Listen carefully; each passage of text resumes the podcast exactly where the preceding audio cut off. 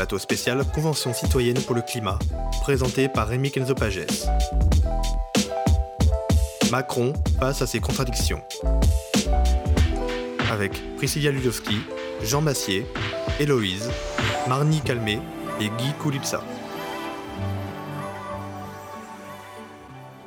Bonsoir à toutes et à tous. Je suis très heureux de vous retrouver ce soir avec nos invités pour échanger sur les dernières annonces concernant les mesures votées par la Convention citoyenne pour le climat et réfléchir ensemble sur les suites qui seront données à cette initiative.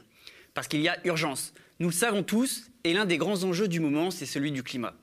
Ce soir, le média a fait le choix d'inviter des acteurs liés directement ou moins directement à la Convention citoyenne pour le climat qui a présenté l'ensemble de ces mesures votées et adoptées il y a un peu plus d'une semaine, avec pour mandat de définir des actions qui permettront d'atteindre une réduction d'au moins 40% des émissions de gaz à effet de serre de la France d'ici 2030 par rapport à 1990 dans un esprit de justice sociale. Alors, avec moi sur le plateau, Priscilla Ludowski, connue pour être une des pionnières du mouvement des Gilets jaunes et membre du collectif des Gilets citoyens.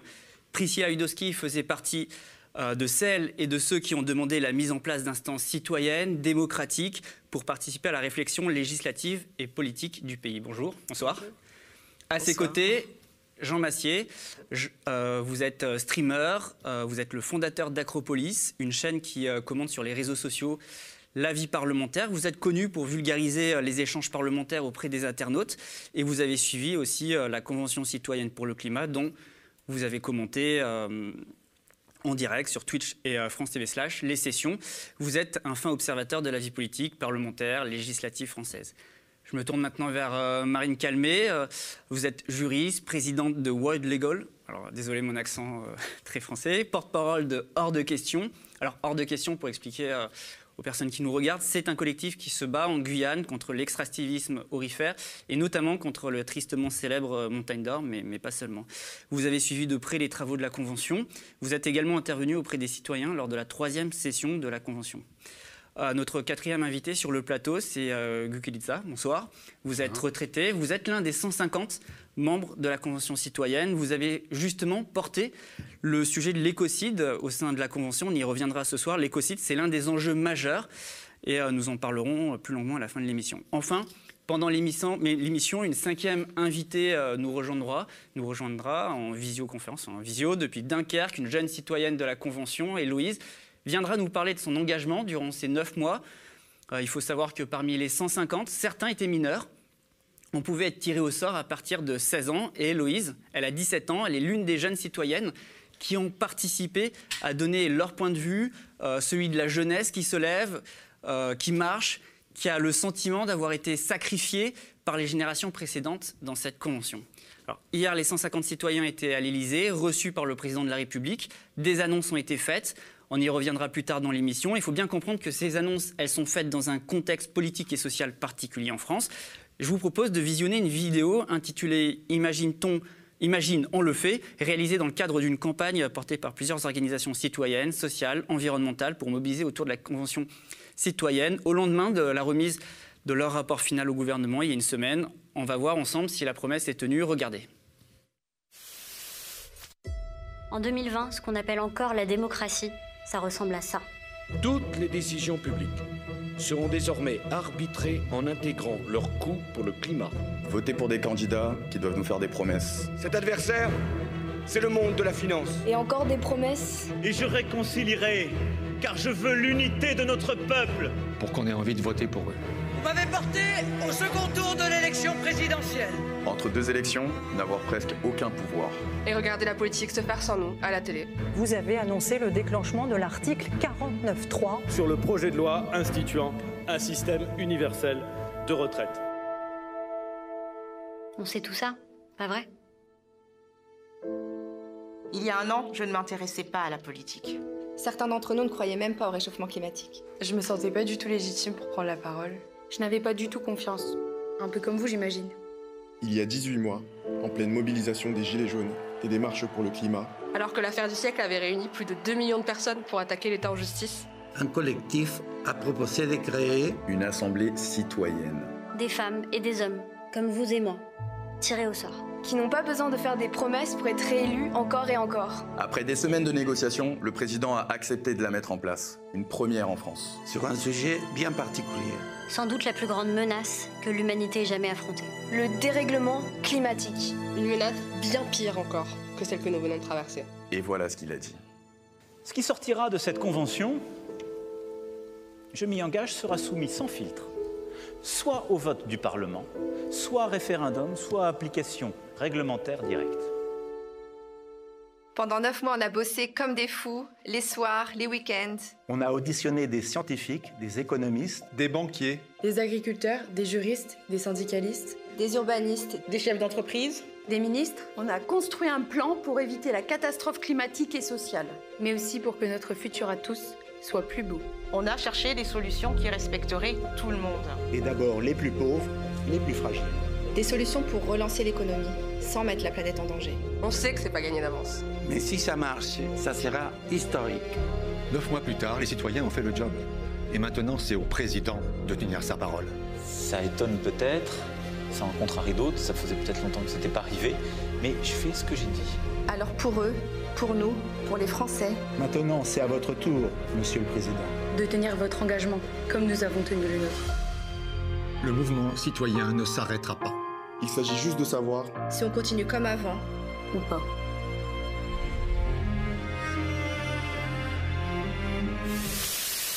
Alors, Priscilla Ludowski, vous qui êtes précurseur, Gilet jaune, euh, membre du collectif Gilet citoyen, qui avait demandé la création euh, de la Convention. En deux mots, est-ce que la promesse est tenue? Je ne peux pas dire oui. Je ne peux pas dire oui parce que euh, on ne sait pas encore euh, si d'ici la fin de l'été, une bonne partie des mesures iront effectivement soit au décret, soit au, euh, au niveau des lois. Et, parce que les, points principaux qui ont été demandés en référendum n'ont pas été retenus par le président. Donc je ne peux pas dire oui. Après, ça c'est pour la promesse au niveau de Macron. Et je pense que ça rejoint le sondage qui avait été fait par France Info qui disait que 73% des Français ne croyaient pas que le président allait répondre favorablement à tout ça. Mais, je crois en le processus en fait. C'est plutôt ça en fait je crois en, au fait qu'on euh, puisse arriver à, à, former des gens, à, à, les informer suffisamment pour qu'ils puissent euh, eux-mêmes se saisir de certains débats et qu'ils puissent proposer des choses. Euh, le problème... Vous croyez à un processus, mais pour, pour bien recontextualiser, alors, la Convention citoyenne, c'est une revendication d'une partie du mouvement social. Euh, Est-ce que vous pouvez revenir un petit peu, nous expliquer d'où ça vient, parce qu'on dit beaucoup que ça vient du mouvement des Gilets jaunes, que euh, c'est aussi dans le cadre d'une revendication de justice sociale. C'est un acquis du mouvement social? C'est vrai qu'au début du mouvement des Gilets jaunes, très tôt, hein, courant décembre, on avait déjà fait dans les groupes de Gilets jaunes des sondages pour savoir un petit peu quel type de revendication on allait mettre sur la table. Et en l'occurrence, l'Assemblée citoyenne a recueilli plus de 40 000 voix. Ensuite, euh, lorsqu'on a rencontré François de Rugy, on lui a transmis parmi ses revendications la création d'une assemblée citoyenne. Puis en janvier, euh, l'association démocratie euh, ouverte a réuni plusieurs acteurs de la société civile, en fait, entre guillemets gilets jaunes, entre guillemets gilets verts, des chercheurs qui avec l'intention de demander au président de créer une assemblée citoyenne, mais pas seulement sur le climat. Donc c'était sur la fiscalité, sur la démocratie, pour traiter du RIC notamment, et sur le climat. Et ça, c'était en janvier 2019, donc via une lettre ouverte euh, adressée euh, directement au gouvernement. Euh, entre-temps, en fait, dans, dans cette lettre-là, on disait qu'on n'avait pas l'intention de... qu'on avait de toute façon l'intention de la créer avec ou sans le président. Et finalement, le président a répondu le 25 avril 2019, mais uniquement sur le volet climat. Et il a renommé l'Assemblée Convention, donc Convention citoyenne pour le climat. Donc ça, c'était... voilà ce qu'on a pu obtenir euh, de cette démarche-là.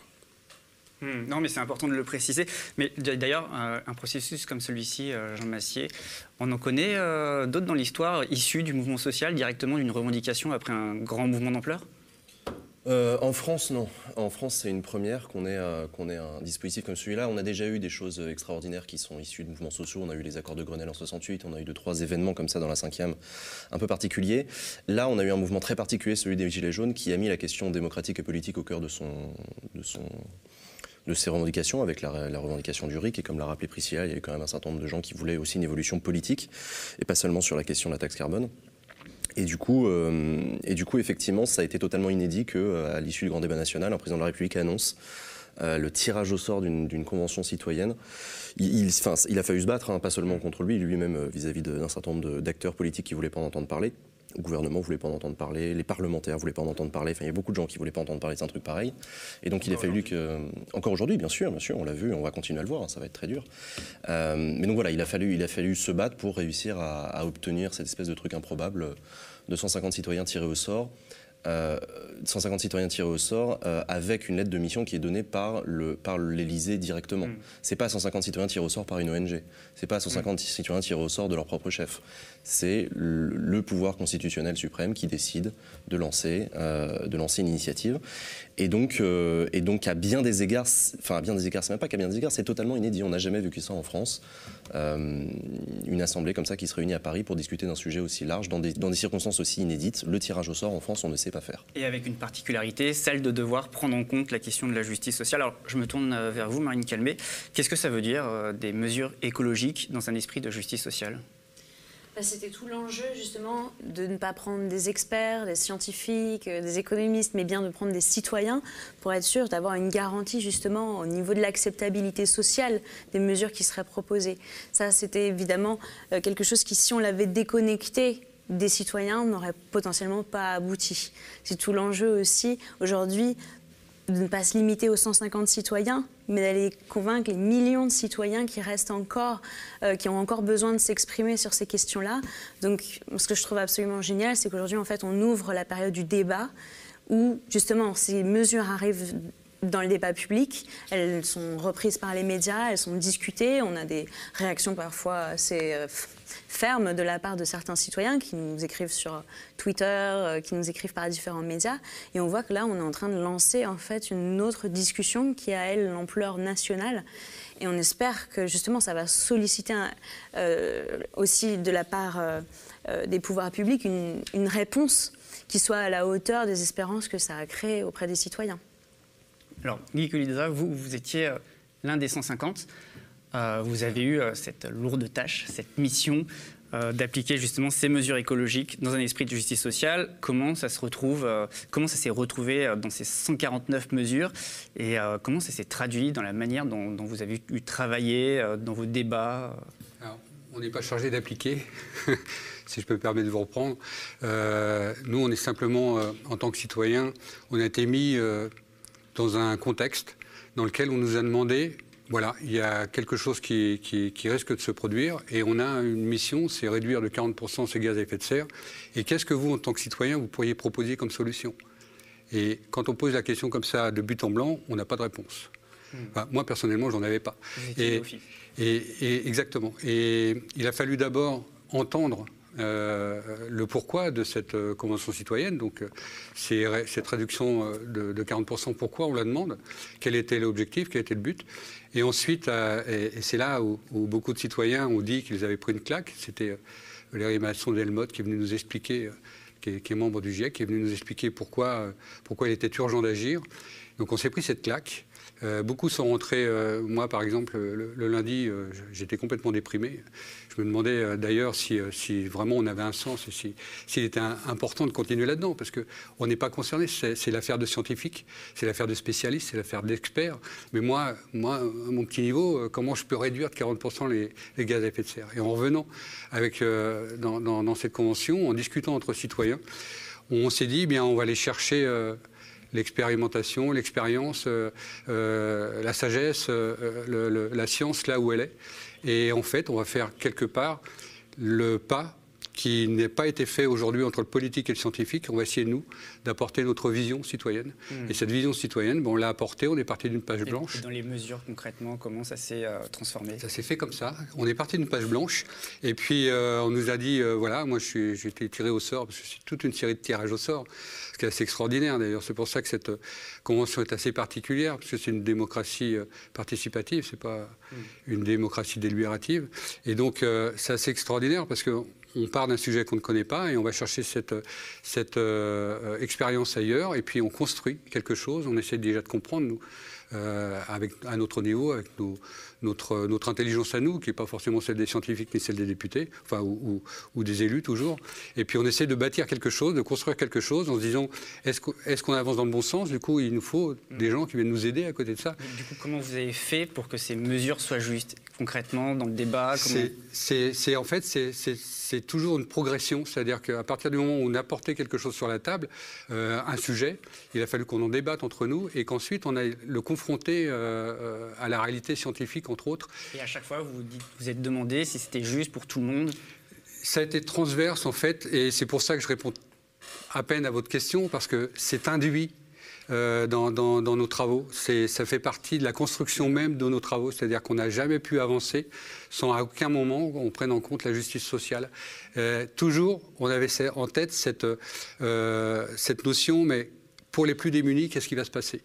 Il y a effectivement une élite, on, parle de déciles avec le, pourcentage les, plus riches, et puis on a une grosse quantité de, personnes qui, eux, ont très peu de moyens et, très peu de possibilités de s'en sortir si on ne les aide pas ou, si on ne fait pas un premier geste, parce que je ne pense pas que l'aide d'ailleurs soit, soit nécessaire, et à partir du moment où on leur donne la possibilité de, se sortir de cette condition, notamment je pense aux, agriculteurs, et euh, c'est vraiment ce, ce cette notion qui nous a euh, euh, porté en permanence et on a construit ces propositions en permanence en ayant en tête cette justice sociale. Pour nous, c'était transverse et ça faisait partie de tous nos travaux.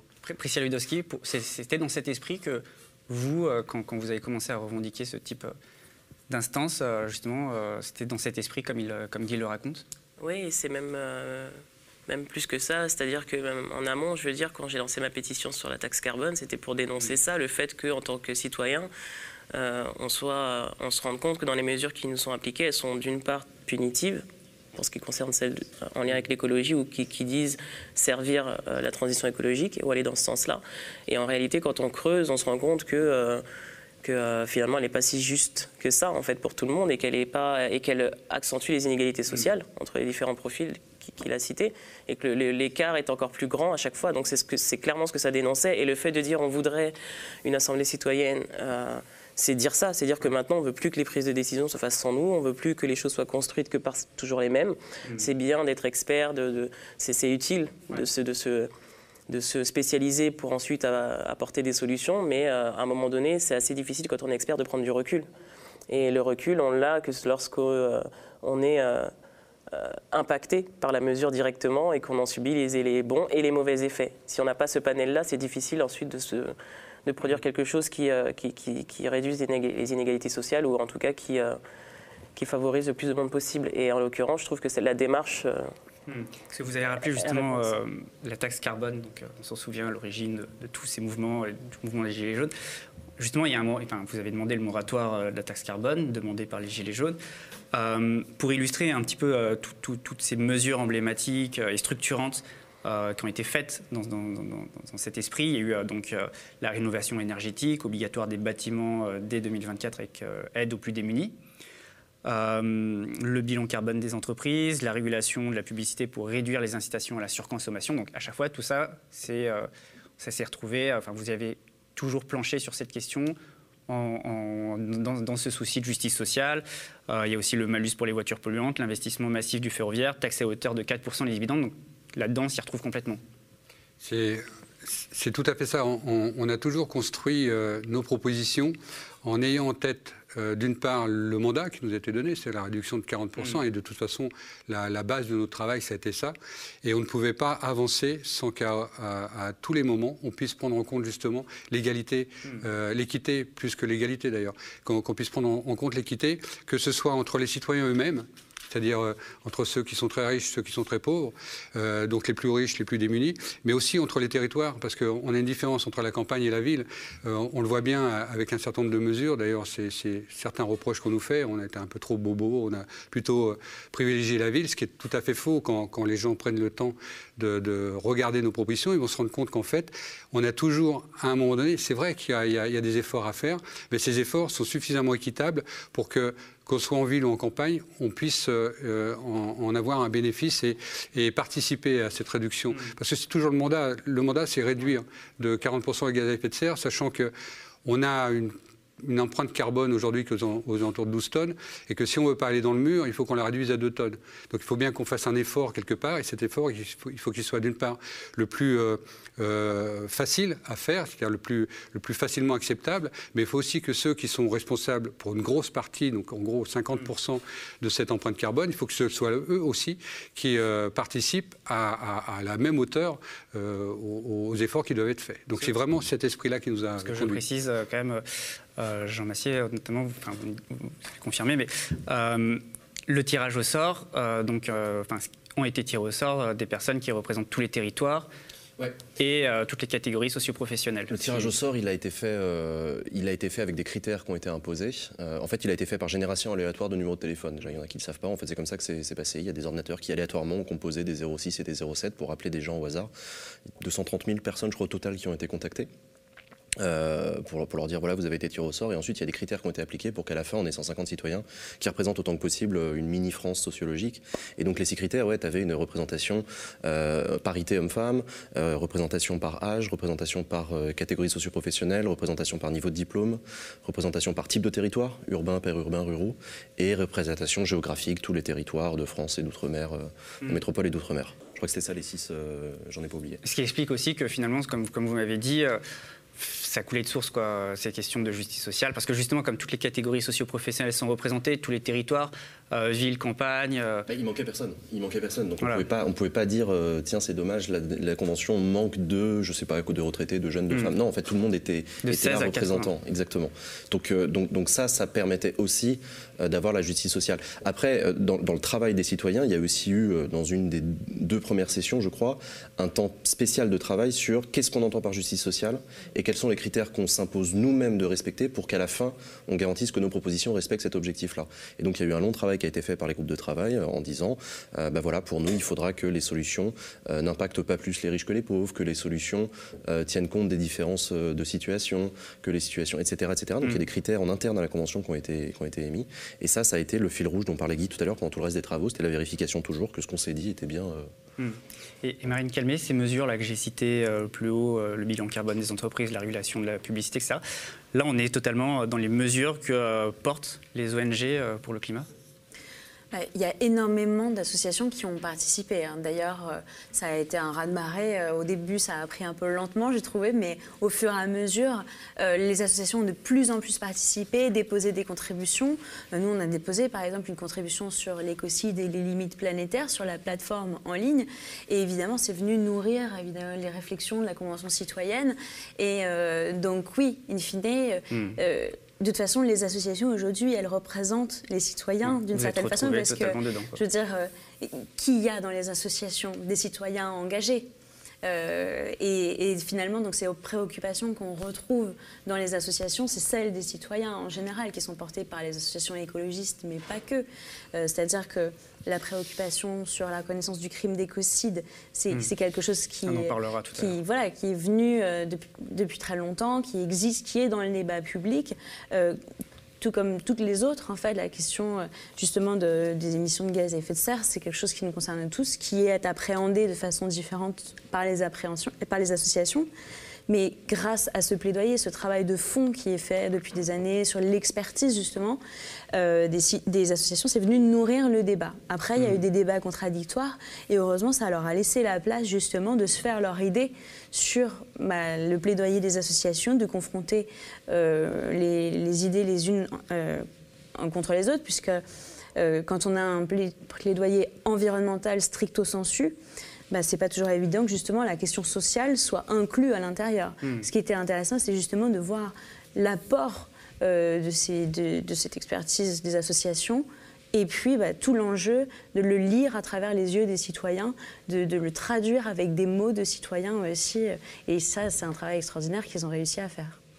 Alors, Certains mettent beaucoup d'espoir dans ce type d'initiative, alors portée par une partie du mouvement social. Je voudrais vous montrer justement deux vidéos euh, qu'on qu va vous montrer à la suite. Ce week-end, j'étais à une action de Youth for Climate euh, devant l'Elysée, et puis j'ai invité Extinction Rébellion à venir ici aux médias euh, nous dire deux mots sur ce qu'ils pensaient de la Convention citoyenne pour le climat. On regarde. Les citoyens et citoyennes de la Convention citoyenne pour le climat euh, ont fait un super boulot. Et, euh, et franchement, c'était pas évident, sachant qu'il y en avait plein qui, n'avaient pas forcément conscience de l'ampleur de l'urgence écologique. C'est peut-être pas des mesures aussi radicales qu'on pouvait espérer, mais ça démontre que quand on laisse les gens euh, réfléchir, quand on leur donne les moyens de vraiment s'informer, ils peuvent prendre des décisions qui, vont dans le sens du bien commun. On a besoin de conventions citoyennes pour tout. C'est la quatrième revendication d'Extinction Rebellion, c'est vraiment euh, les assemblées citoyennes. Et, et c'est vraiment comme ça qu'on va réussir à créer une société réellement démocratique. Nous l'avons vu pendant la crise du coronavirus, la seule et unique solution possible aujourd'hui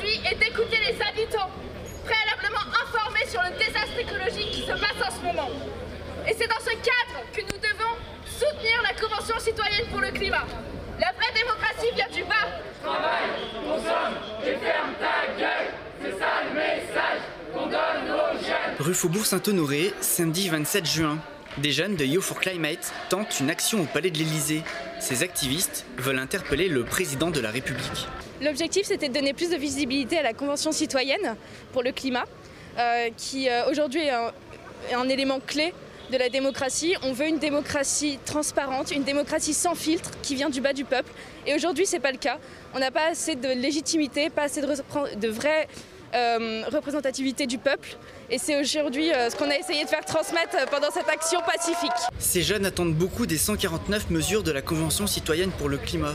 À Emmanuel Macron de prendre maintenant ses responsabilités. Nous, on est tous là pour réclamer un, un futur viable. Et donc, on a envie qu'ils prennent ces, enfin, prenne ses engagements et qu'il qu agisse et qu'il qu applique les mesures sans filtre et pas qu'il applique 3-4 mesures pour, faire, pour montrer qu'il est écolo. Nous, ce qu'on veut, c'est qu'il applique les 149 mesures qui sont proposées par la Convention citoyenne parce que ces 149 mesures, elles vont toutes ensemble et, et elles convergent vers un objectif commun qui est donc de réduire de 40% les émissions de gaz à effet de serre.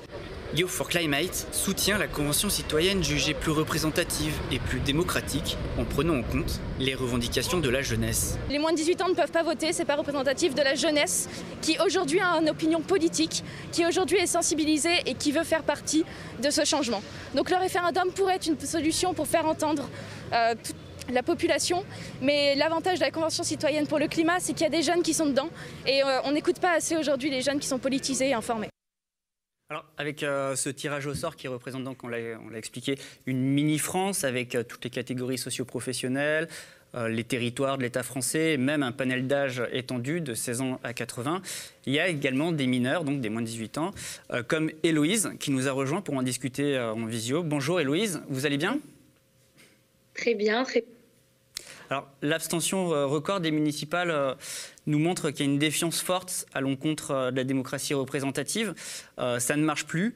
Les électeurs veulent autre chose qu'un système qui les invite à s'exprimer sur les affaires d'État tous les cinq ans. Dans ce contexte, Jean Massier, la Convention citoyenne, elle renouvelle le fonctionnement de cette démocratie que certains jugent désuète?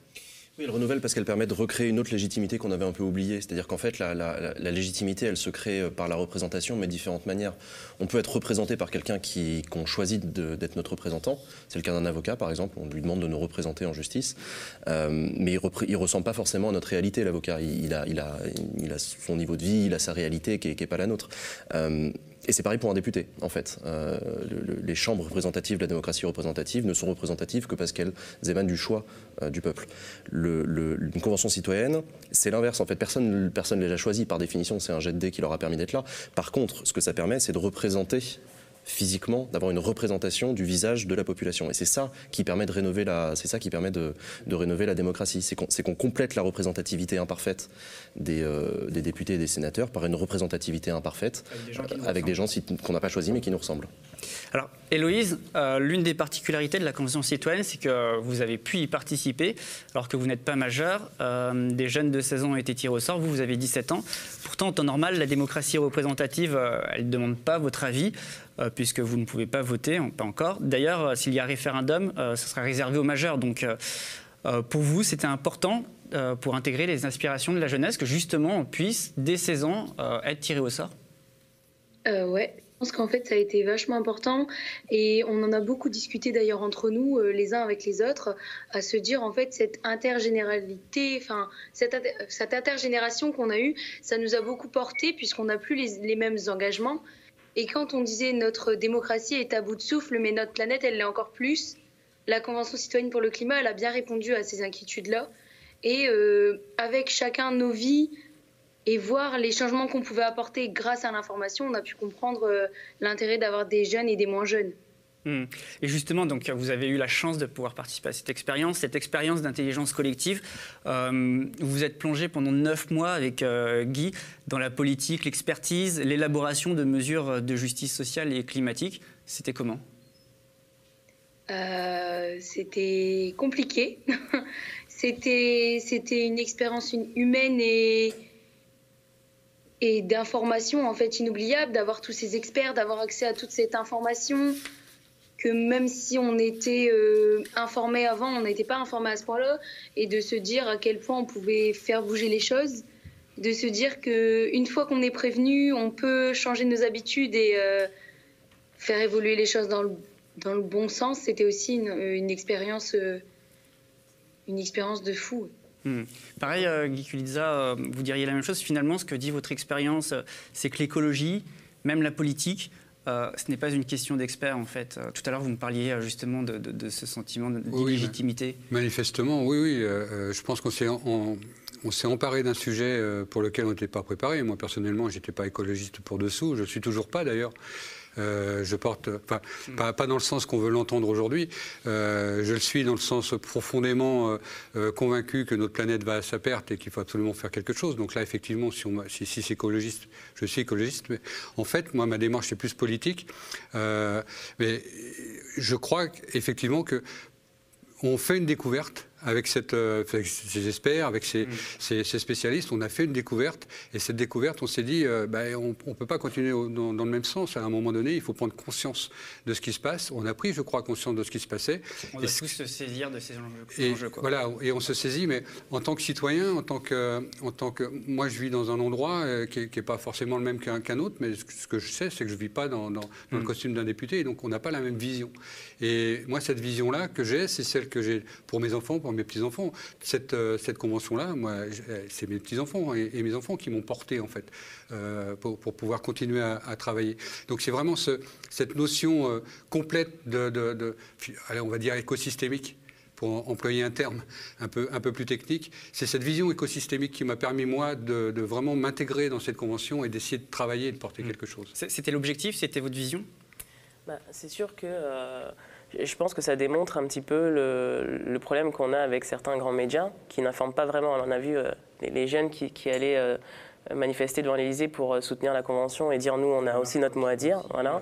Et Extinction Rébellion qui dit nous, une de nos revendications, c'est l'Assemblée citoyenne. C'est intéressant parce qu'on se rend compte que finalement, le message qui est propagé par les grands médias traditionnels n'explique pas pourquoi ces actions elles ont lieu. Et donc, ça, ça donne des personnes qui sont peut-être moins sensibilisées alors soit on a un intérêt particulier et on creuse soi-même, soit on n'en a pas forcément, on n'a pas forcément le temps. Et, si l'information ne vient pas à nous, on reste dans cet état permanent en fait. Mm. Et, c'est, je trouve ça intéressant de voir qu'à un moment donné, euh, avec ce type de, processus, on peut euh, s'informer davantage. Alors ça, ça fait des, un autre type d'experts parce que du coup c'est plus transversal. Euh, ils ne sont pas hyper spécialisés sur un sujet, mais au contraire, ils ont tout de suite un, panorama. C'est intense, parce que c'est une très courte, enfin, c'est neuf mois, mais ça reste court pour, euh, pour, tout, ce qui, pour tout, tout ce qui est encaissé. Mais, euh, mais, mais j'ai envie de dire que c'est censé être le boulot de, de, de, certains grands médias, d'informer la population de cette manière-là régulièrement, en fait. Mm. Au-delà du fait de vouloir s'impliquer dans la vie politique et d'espérer ne pas avoir que à voter tous les cinq ans, on devrait, entre-temps, pouvoir lancer un débat public d'une manière ou d'une autre, quoi. Parce que justement, c'est important à un moment donné où les politiques, on dit de plus en plus qu'ils sont déconnectés, euh, qu'ils nous ressemblent de moins en moins, euh, qu'ils ne sont pas forcément représentatifs du pays. Alors, je précise qu'il y a aussi des initiatives euh, qui, doivent émerger à d'autres échelles. On parle d'initiatives au niveau régional. S'il y a une nouvelle façon qui est en train d'émerger de faire de la politique bah, oui, encore une fois, encore une fois, c'est quelque chose qu'on a, qu'on a vu avec les Gilets jaunes, mais qui en fait remonte à bien plus loin. C'est-à-dire qu'il y a quelque chose de nouveau dans nos démocraties qui est en train d'émerger depuis euh, une dizaine d'années, c'est ce qu'on appelle le citoyen. Ça paraît très con ce que je suis en train de dire, mais en fait jusqu'à présent c'était un impensé théorique. Le citoyen, on lui demandait de venir voter, de devenir légitimer des gens qui ensuite vont faire ce qu'on appelle la politique. Mais le citoyen, se limitait à faire euh, ce, ce, que, ce, que, ce, que, la démocratie lui permettait de faire, c'est-à-dire euh, manifester, s'exprimer gueuler en gros quand il n'est pas content. C'est grosso modo, c'est ce qu'on lui, ce qu'on lui permettait de faire.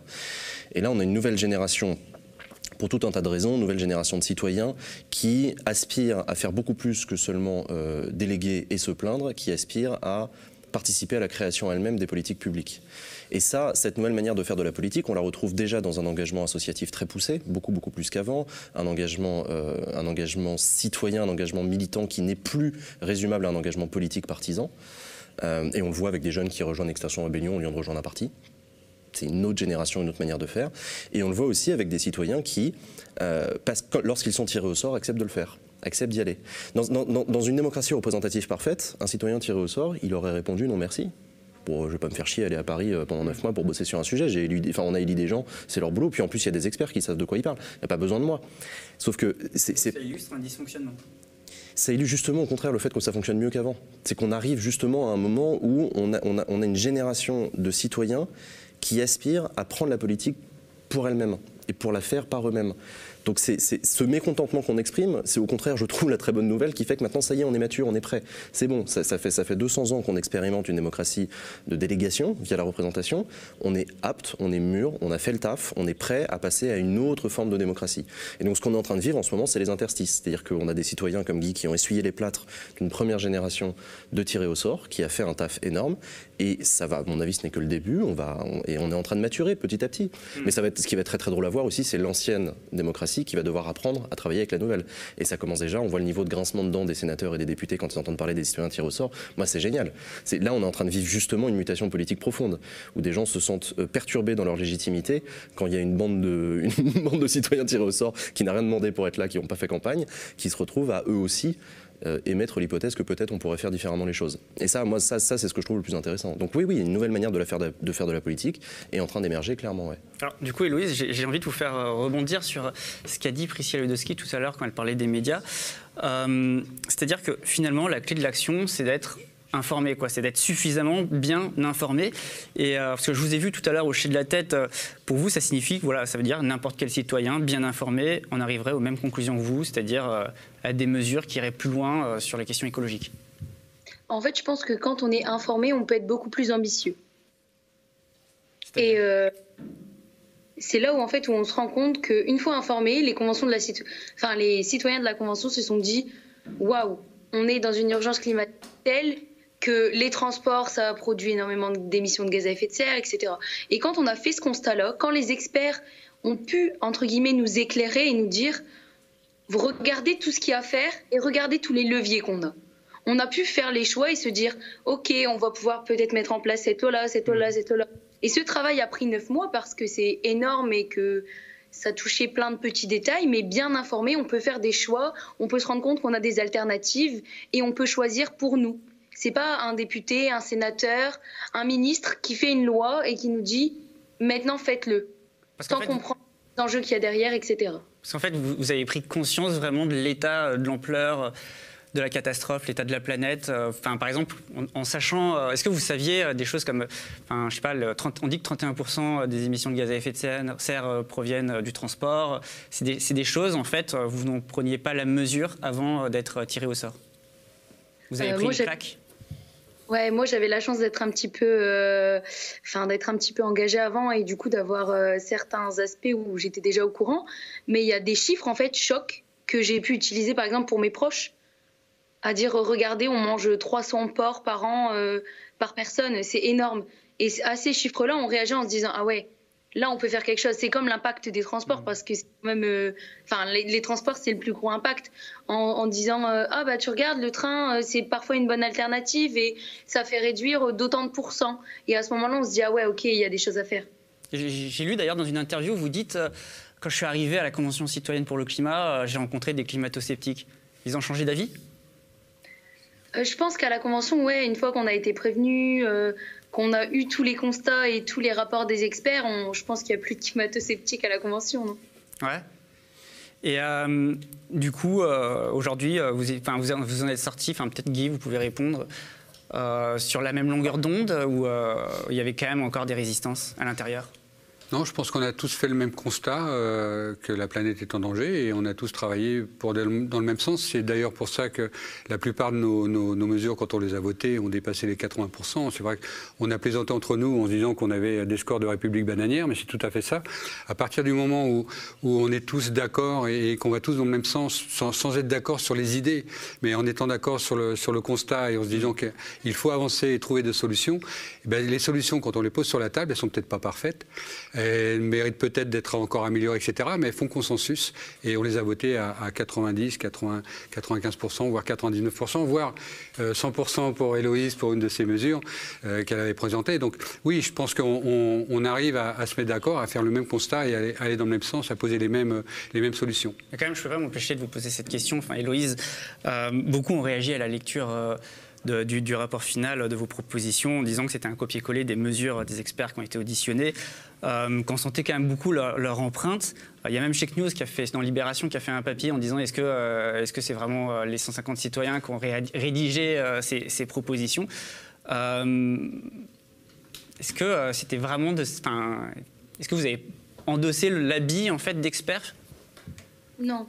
Euh, déjà, notre combat est le même. Le combat des experts qui font les constatations du dérèglement climatique et le combat des citoyens qui se sont rendus compte du dérèglement climatique, il est le même. Donc c'était forcément cette forme. Alors forcément, on a euh, compris et avec les, avec les experts, on n'a on a forcément pas tout le boulot des experts qui est derrière, des chercheurs. On a compris leurs informations, on les a traitées, on les a mis au niveau du citoyen avec les aides et surtout avec la justice sociale. Et c'est ce qu'il est, je pense, important de rappeler. Nous, on a écouté les experts, on les a entendus, bien évidemment. Donc, on a forcément pris parfois euh, l'esprit de leurs mesures et de leurs leviers, mais on a surtout rappelé tout le temps, on est les citoyens, on se rend compte de ce que ça va faire dans nos vies. Et toujours dans l'esprit de justice sociale. Et je pense que c'est ça la différence entre nous et des experts. Et c'est ce qui fait la différence dans notre rapport sur le fait que non, nous ne sommes pas des experts, mais on a réfléchi, on a bien vu comment, pour les Français, pour le monde, pour les Européens, pour les citoyens du monde, on pouvait faire quelque chose. Hmm. Quand, j'étais étudiant, il y avait un slogan que j'entendais souvent, c'était euh, le savoir est une arme. Finalement, euh, ce, que, ce que vous me dites, c'est que bah, c'est la réalité, quoi. C'est, vraiment ça. Oui, en fait, je pense qu'une fois qu'on a un on peut changer, et c'est ça le plus important. Ok. Merci Héloïse. D'ailleurs, euh, hier, Macron, euh, Emmanuel Macron a annoncé qu'il allait mettre en place de nouvelles conventions euh, citoyennes, avec notamment une réforme du, CESE et qui deviendrait la chambre des conventions. Héloïse, je, vous remercie. Vous allez rester mobilisée, vous allez continuer. je crois qu'elle est partie. Est-ce que vous allez rester mobilisée Vous allez continuer la, convention, elle est presque finie mais vous allez rester euh, mobilisé sur ces thématiques? Oui, je pense que déjà, il est important euh, pour nous de, de présenter nos mesures aux Français. Que chacun puisse prendre euh, nos mesures, comment ça se passe et pourquoi est-ce qu'on les a choisies, et aussi de comprendre l'intérêt de prendre sa part dans la politique et dans les politiques publiques. Et après? C'est déjà pas mal à 17 ans. Ouais, bon, je, ne vous embête pas plus. Je vous remercie, Héloïse. Euh, je vous dis au revoir. On va avancer dans le débat en revenant euh, sur les dernières annonces de l'Élysée. Euh, je le disais en début d'émission hier, donc les 150 citoyens de la Convention y étaient au Palais de l'Élysée. On a sélectionné quelques passages importants entrecoupés de réactions. La réaction de Selja, c'est une jeune de 17 ans. Elle aussi, membre de la Convention citoyenne, je l'ai rencontrée. J'ai voulu lui soumettre certaines questions. On regarde, on en parle après. J'irai au bout de ce contrat moral qui nous lie en transmettant effectivement la totalité de vos propositions, à l'exception de trois d'entre elles, les trois jokers dont nous avions parlé en janvier, sur 149 sur lesquels justement je vais revenir. Dès demain, ce que je vous propose, c'est de mettre en place les groupes de travail sur vos propositions qui permettront, avec les parlementaires et le gouvernement, de pleinement vous associer à leur transformation en loi, en règles concrètes. Et dès la semaine prochaine, le président de l'Assemblée nationale vous recevra à cette fin. J'attends qu'ils étudient vraiment euh, nos mesures, qu'elles soient vraiment étudiées comme n'importe quelle loi et qu'elles ne soient pas juste d'un revers de main effacées parce que c'est un travail de citoyen et qu'on n'est pas légitime comme euh, quelqu'un d'autre. Je vous réponds sur le CETA. Continuons à évaluer. Je n'ai aucun tabou. Si l'évaluation montre qu'il n'est pas conforme à la trajectoire de Paris, je serai le premier à proposer qu'on l'abandonne. Je suis en désaccord, j'avais dit que j'avais quelques jokers, avec la taxe de 4% sur les dividendes que vous proposez. Je ne dis pas qu'il ne faut pas réorienter une partie des investissements vers des, vers des investissements plus verts, mais mettre sur tous les investissements une taxe c'est réduire notre chance d'attirer des investissements supplémentaires. Je veux ainsi que nous puissions engager, d'abord à l'Assemblée nationale et au Sénat, sur la base de votre proposition, un texte en vue d'une réforme constitutionnelle. Je souhaite la voir aboutir d'ici fin 2021. Et je suis prêt à recourir au référendum si celui-ci était alors constitutionnellement possible après le vote des chambres. Je souhaite laisser ouverte la possibilité de conduire dès 2021, et même si d'ailleurs vous ne me l'avez pas demandé, mais dès 2021, un référendum sur la base de l'article 11 de la Constitution sur un ou plusieurs textes de loi reprenant vos propositions. S'il y a des choses qui vous semblent incompréhensibles dans les blocages, vous aurez, vis-à-vis du gouvernement et de moi-même, un droit d'alerte, celui de dire sur ce point, sans explication, l'ambition que nous avons portée, la cohérence de notre projet est trahie. Le travail des 150 n'est pas terminé, il va y avoir une association qui va être créée pour euh, seulement les 150 citoyens de cette convention. Et je pense que l'engagement personnel de chacun, il, vient de commencer en fait. Guy Kulitza, je me tourne vers vous. Euh, vous étiez hier euh, au Palais de l'Élysée. Vous en êtes ressorti satisfait? Euh, Mitigé, je pense comme beaucoup, parce qu'effectivement, il y a, bah, trois, trois, propositions qui ont été retoquées. Et effectivement, ça va un petit peu à l'encontre de ce qu'avait assuré le président auparavant, à savoir qu'il présenterait la totalité des mesures sans filtre. Donc effectivement, il y a trois mesures qui ont été retoquées.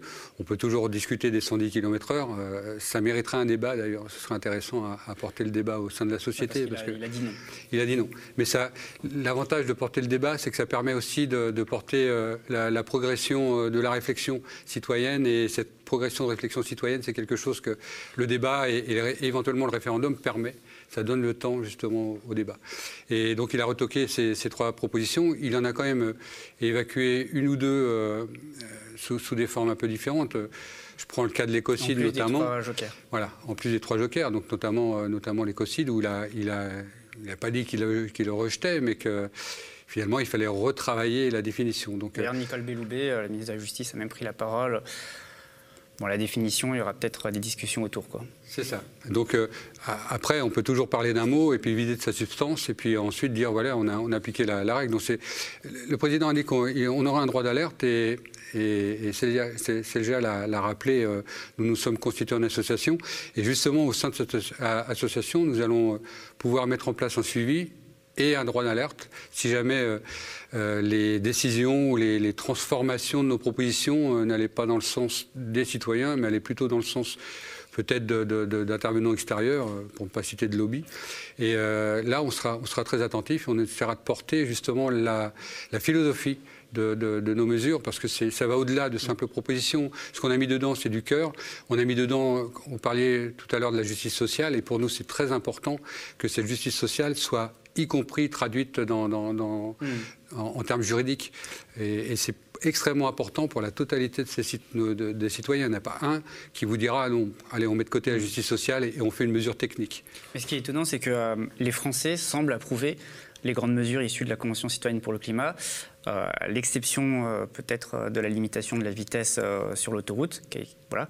Mais selon un sondage Odoxa, 74% des Français semblent approuver ces mesures. Donc le président se dit favorable à un référendum sur l'article 1 de la Constitution. Il annonce un projet de loi prévu pour la fin de l'été qui reprendrait une grande partie des mesures de la Convention citoyenne pour le climat. Mais rien n'est acquis. Je me tourne vers vous, Marine Calmé le mouvement social, euh, les organisations écologistes, elles doivent mettre euh, la pression. Les euh, organisations, là, elles dénoncent, il y a eu trop de, trop, trop de jokers en vérité, depuis le début, on suit le débat qui a lieu enfin, au sein de la Convention citoyenne. évidemment, on sera aux côtés des citoyens pour continuer à pousser ces mesures parce qu'aujourd'hui, on va faire bloc finalement, on est tous des citoyens, donc on va faire bloc avec eux pour faire avancer ces questions. Euh, c'est des mesures qui sont reprises en général aussi par les associations. Euh, c'est un, un, soutien qui va être important dans les mois qui viennent parce que malheureusement, c'est trop simple hein, d'enterrer 150 citoyens, c'est facile. je veux dire, euh, hmm. s'il n'y a pas un vrai mouvement national de soutien à ces propositions, ça va être quand même très compliqué de changer les choses parce que bon, il dit qu'il va annoncer avant la fin de l'été un projet de loi reprenant toutes les mesures. Moi, j'ai quelques mesures en tête qui ont été pour le coup, pas vraiment soutenu en interne par le gouvernement. Je prends par exemple euh, le, projet de référendum, de moratoire pardon, sur l'industrie minière aurifère. On mmh, sait que ça, typiquement, ça va être des mesures euh, qui vont euh, se retrouver confrontées à, mmh. énormément, de lobbies. Ah bah, là, en fait, en fait de, de, quelque chose qui peut-être ne paraissait pas sérieux au départ, on voit que c'est en train de devenir, au contraire, très sérieux de prendre une ampleur énorme au sein du débat aussi euh, de la société et que euh, c'est le moment où on va voir en face de nous se dresser les lobbies. Mm. Euh, les, personnes qui sont réticentes à avoir changé le système. Ils ne sont pas encore entrés en action là pour l'instant. Bah, en tout cas, pour le moment, je pense que tout le monde attendait de voir un petit peu comment ça allait se passer. Mm. Euh, là, pour le coup, on va rentrer dans une phase de confrontation parce qu'il y a les intérêts des citoyens, les intérêts des lobbies. Euh, c'est évident, hein. c'est nous, c'est notre job au quotidien quand on est dans les associations, c'est qu'on se prend ces intérêts en pleine face. Mm. Donc, il va falloir faire bloc aussi si on veut faire changer les choses. Ah bah, euh, sur, voilà, c'est le moment aussi où pour les citoyens, peut-être, on va pouvoir euh, mettre euh, au commun, enfin, en commun notre expérience en tant que militant et l'expérience des citoyens. Mais là, il va falloir qu'en en fait, on aille convaincre tout le monde parce que ça va devenir un vrai enjeu de société de trouver un consensus mm. pour faire voter. Si on doit aller au référendum encore plus, il va falloir trouver un accord entre toutes les parties mm. prenantes de la société. Guy Lisa, vous ne les avez pas vus, les lobbies, ne sont pas venus vous voir? Si, forcément, au sein de la Convention, on les a vus. Euh, voilà. vous, les avez, vous, les avez, invités. On les a invités. Donc, euh, euh, justement, pour respecter cette, cette pluralité d'opinion, parce qu'on on a ces accusations-là, moi je les ai lues, ça m'a fait assez mal au cœur d'ailleurs, parce qu'on a ces accusations d'un côté d'être pro-lobby, de l'autre côté d'être pro-écolo, d'être. Enfin, on est tout, en fait, quelque part. Ce qui est normal, puisque de toute façon, on est, on est, enfin, on est des Français comme les autres. Et les organisations effectivement, voilà. Donc, on a reçu les organisations moi, j'étais dans, le groupe Senouré, on a reçu la, FNSEA, on a reçu Greenpeace, hmm. on a reçu euh, Carrefour. Donc, effectivement, on a, on a, on a demandé, les entreprises aussi, on a demandé à les voir parce que euh, on sait que de toute façon, on ne peut pas avancer dans cette société si on n'a pas toutes les composantes de la société. Le citoyen, lui, il est confronté euh, à, son, à son quotidien, donc il est confronté aux, vendeurs, mais il n'est pas hmm. confronté au patron. Non. Ça, c'est euh, les, seules pressions qu'on a pu avoir, à mon avis, c'est la mauvaise foi de, certains éditorialistes qui nous ont traînés dans la boue. Mais je veux dire, c'est les seules pressions qu'on a pu avoir, et c'est après la convention, c'est pas pendant. Alors, Priscilla Ludowski, on, est, euh, on a passé trois mois confinés, on a beaucoup entendu parler euh, du monde d'après. voilà. Et puis finalement. on est sorti du confinement, le monde d'après, on n'entend plus beaucoup parler, il ressemble beaucoup à celui d'hier. Là, aujourd'hui, c'était hier, euh, c'était l'occasion justement de, présenter un monde d'après euh, qui, est désirable. Ben, je, pense on se moque de nous. Je pense surtout que euh, ce que ça nous montre, c'est que certains veulent rester dans le monde d'avant. je pense que c'est plus ça que ça montre. Et, tout à l'heure, on parlait des élections où il y avait 60% d'abstention et que ça démontrait qu'il y avait un malaise, une défiance des politiques. Et, le président l'a très bien compris, en fait. Euh, quand il a dit, euh, lorsqu'il a pris la parole euh, pour annoncer la, la convention, ou même avant, il avait dit, moi, le, RIC, enfin le référendum, il l'annonce, mais parce que ça a été poussé avec la création de la convention et que la convention a demandé que certaines mesures aillent au référendum. Donc il a, en, réponse à ça, mais il a répondu partiellement, mais ce n'est pas quelque chose qu'il a profondément envie de faire. Il l'avait dit, quand, quand c'est, oui, j'imagine, et même plus que ça, je pense que euh, quand euh, le président a dit, euh, pour moi, le RIC, c'est antidémocratique et ça remet en cause le système de représentativité, oui, c'est bien, vous avez bien compris. C'est un, bon, un bon point, ça commence. C'est bien ça, c'est qu'en fait, on remet tout en cause parce que ça ne fonctionne pas. Donc ils l'ont compris, mais ils n'ont pas d'intérêt à ce que ça change. Donc le, ça, démontre juste que ce que toutes les tribunes qu'il y a eu pour dire voilà dans le monde d'après voilà ce qu'on veut mmh. quand on constate les dysfonctionnements et on voudrait qu'il y en ait moins enfin qu'il n'y en ait pas moins mais en tout cas pas si possible on a des gens qui en face veulent pas que ça change. Et Mm. c'est ce que ça a montré hier. D'ailleurs, euh, le, le- le président de la République, il parle d'une reconstruction économique, euh, écologique, solidaire. Euh, à la sortie d'une crise, bon, il y, a il y a les plans de relance là, qui vont être annoncés euh, en automne. Il a annoncé 15 milliards euh, pour l'écologie dedans. Euh, mais il y a déjà sur euh, l'aéronautique, sur l'automobile, des mesures qui, qui- qui posent problème selon euh, les, euh, les- les organisations écologistes. Pour vous, euh, ce qui a été annoncé, c'est suffisant ou, euh, Non, mais en fait, le président, là, il est dans une, il est dans une, dans une séquence. J'allais dire, la, la- la convention tombe à point nommé. En fait, il n'a pas choisi le calendrier, il n'a pas choisi Mm. le confinement, etc. Il se trouve que euh, les conclusions de la convention arrivent Au lendemain euh, du au lendemain du victoire, second tour des- d'une victoire des écolos, Voilà. qui n'était ni D'Europe prévu, Écologie ni prévu à cette date-là en plus. Donc, c'est vraiment le truc, euh, voilà. Et en plus de ça, dans un contexte de euh, post-confinement, relance massive avec, euh, avec investissement public au niveau européen, Conseil européen mi-juillet qui devrait redéfinir tout, et effectivement des actes de relance qui avaient déjà été annoncés par le passé. Euh, la relance sera écologique, sociale, solidaire, etc. Euh, donc ça, on le savait déjà. Donc euh, Emmanuel Macron, il, est en train euh, d'essayer de, de faire rentrer les conclusions de la Convention citoyenne sur le climat qui s'était déjà engagé à transmettre euh, sans filtre au Parlement dans ce plan de, dans ce plan de relance-là. C'est pour ça qu'il a annoncé 15 milliards d'euros hier supplémentaires sur, le, sur la transition éco- écologique. hein. Il avait, c'était pas particulièrement demandé par la Convention d'ailleurs, mais il l'a annoncé parce que ça, tombe bien. C'est le moment où il avait prévu d'annoncer le fait que justement il y allait avoir des rallonges budgétaires sur ce sujet-là. Donc, donc c'est pas. ce que je veux dire, c'est qu'il faut pas forcément voir Macron à la manœuvre absolument partout. Il y a une grande partie des choses qui arrivent à point nommé pour lui, mais à point nommé aussi pour le camp social et pour les écologistes, pour dire bah, tiens, ça tombe bien, puisqu'on parle de plan de relance. euh, il y a les écologistes qui viennent de gagner la- des grandes villes en France, et il y a la Convention citoyenne pour le climat qui a 76% d'opinions favorables sur toujours cette remettre dans le proposition. contexte, quoi. On remet tout dans le contexte et on se rend compte qu'en fait, bah, l'état des forces, il est là. Euh, Il y, a- il y a un grand camp social et un grand camp écologiste euh, dans ce pays qui a bien l'intention de voir aboutir tout ça et qui va faire face à des forces de, On a l'impression quand même qu'il y a quelque chose qui bloque, quoi, par- parce que bon, pendant, pendant l'épidémie, on disait justement l'origine aussi de l'épidémie. Il il y a des questions liées à la biodiversité qui se posent, il y a la responsabilité de l'homme. Euh, là, il y a la crise économique, donc finalement, on nous dit euh, bon, bah, l'écologie, euh, faut peut-être mettre un peu de côté parce Mais que. mais c'est tout le principe de la, de la justice sociale et de la justice climatique en même temps, parce que c'est exactement ce qu'on est, en train de- ce qu'on- est en train de voir. Il y a Airbus qui a annoncé ce matin 5000 suppressions de postes en France. Il y a PSA qui fait des, des, des, euh, des fermetures d'usines aussi. Mm. Donc le, le- tu, tu, tu peux pas, tu peux pas séparer de l'un de l'autre en fait. Tu es, forcé d'agir dans, enfin, t'es forcé d'agir dans le même sens. Les, les deux sont le revers de la même médaille. Donc tu peux pas avoir de, enfin, un plan de. Vous m'avez dit sans filtre, euh, aller au Parlement sans filtre. Il y a quand même eu euh, bon, déjà euh, trois jokers. Euh, certaines associations disent euh, 5,5. Mais en plus, que, en plus, que- en plus, ce qui est bizarre, c'est que euh, la transmission sans filtre, elle va se faire sans filtre, qu'on le veuille ou non, parce que de toute façon, il y aura des amendements qui vont remettre les trois choses qui ont été dégagées, qui vont retourner. Donc une zone de flou quand même. Oui, mais justement, c'est qu'en fait, maintenant, le- la, Convention citoyenne a fait sa part du boulot. Ce serait très injuste qu'on en veuille à la Convention citoyenne si ce qui ressort à l'issue du travail parlementaire n'est pas ce qui convient, euh, ce qui convient parce qu'ils ont fait le maximum que ce qu'ils pouvaient faire. Maintenant, c'est le boulot des parlementaires. Donc, on va arriver au moment où la transmission sans fil va se faire, où on va avoir, a priori, il l'a annoncé, donc un projet de loi qui va reprendre et qui va traduire tout ça dans un projet de loi, et on va avoir un débat parlementaire. Et dans le cadre du débat parlementaire, on va avoir plein d'amendements qui vont tomber de partout. On va avoir des amendements qui vont proposer les 110 km/h. C'est sûr. Et ils vont être rejetés a priori parce qu'on sent que la majorité n'est pas pour, mais on verra, il y aura un débat parlementaire. C'est à ça que ça sert le débat parlementaire. hein. Ça sert à mettre les arguments sur la table et à justifier ses prises de position.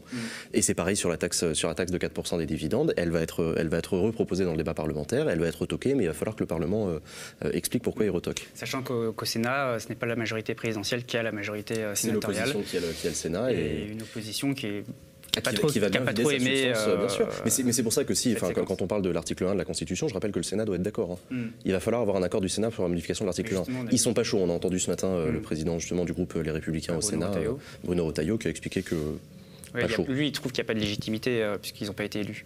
Alors en plus de ça, donc c'est évidemment toujours, toujours pareil en politique. Quand tu, quand, tu- quand tu es en désaccord avec l'argument du camp d'en face, tu commences par délégitimer le camp d'en face. Donc c'est exactement ce qui est en train de se passer avec la Convention citoyenne. Il y a ceux qui reprochent à la Convention citoyenne d'être une bande de demeurés euh, qui ont été manipulés par les lobbies. On l'a tous entendu. hein. De toute façon, euh, oui, façon, vous avez recopié ce qu'ont dit les lobbies, euh, les lobbies écolos évidemment. Euh, Il y a, et y a aussi le, et y a aussi le, vous êtes de toute façon à la botte, euh, à la botte de la République en marche. C'est aussi un grand truc que j'ai entendu. La députée Mathilde Panot que j'ai interviewée en janvier dernier me disait que le tirage au sort avait été fait par la République en marche. Euh, donc sous-entendu que, euh, que tout ça a été manipulé par le pouvoir, etc. C'est très classique en fait. ce- Cette, cette structure argumentaire-là, elle est très classique. Et la droite de son point de vue, donc les Républicains, le premier parti d'opposition parlementaire en France, les Républicains, est opposé par principe à la Convention citoyenne. Donc a fortiori aux, choses qui en sortent.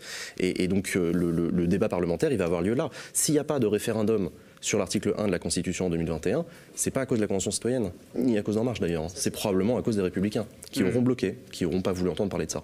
Pareil pour le CESE, ils veulent pas entendre parler d'un changement du CESE. Ça- c'est- Enfin, vraiment, le, le débat parlementaire, il va être à ce niveau. C'est à ce niveau-là que ça va se passer.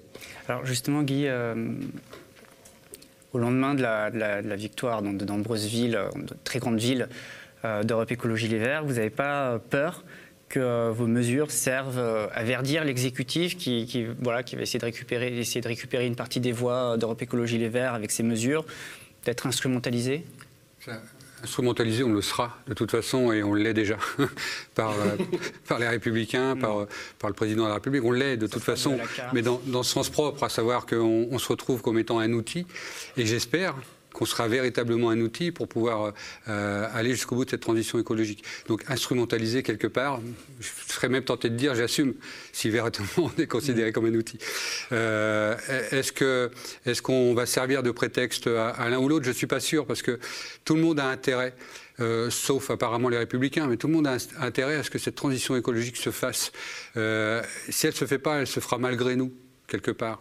Et beaucoup de personnes, y compris euh, dans, les rangs de la majorité, on l'a vu avec euh, euh, un certain nombre de, députés, attendent justement, attendaient les travaux de cette convention citoyenne pour pouvoir le porter au- au- auprès du Parlement et pouvoir en, discuter. Donc je pense que dans tous les rangs, sauf peut-être, je suis désolé, du côté le plus à droite, dans tous les rangs, il y a cette attente pour pouvoir justement discuter de- de la dimension euh, climat et de pouvoir l'intégrer dans, dans les travaux parlementaires. Donc euh, moi, j'ai plutôt confiance de ce côté-là.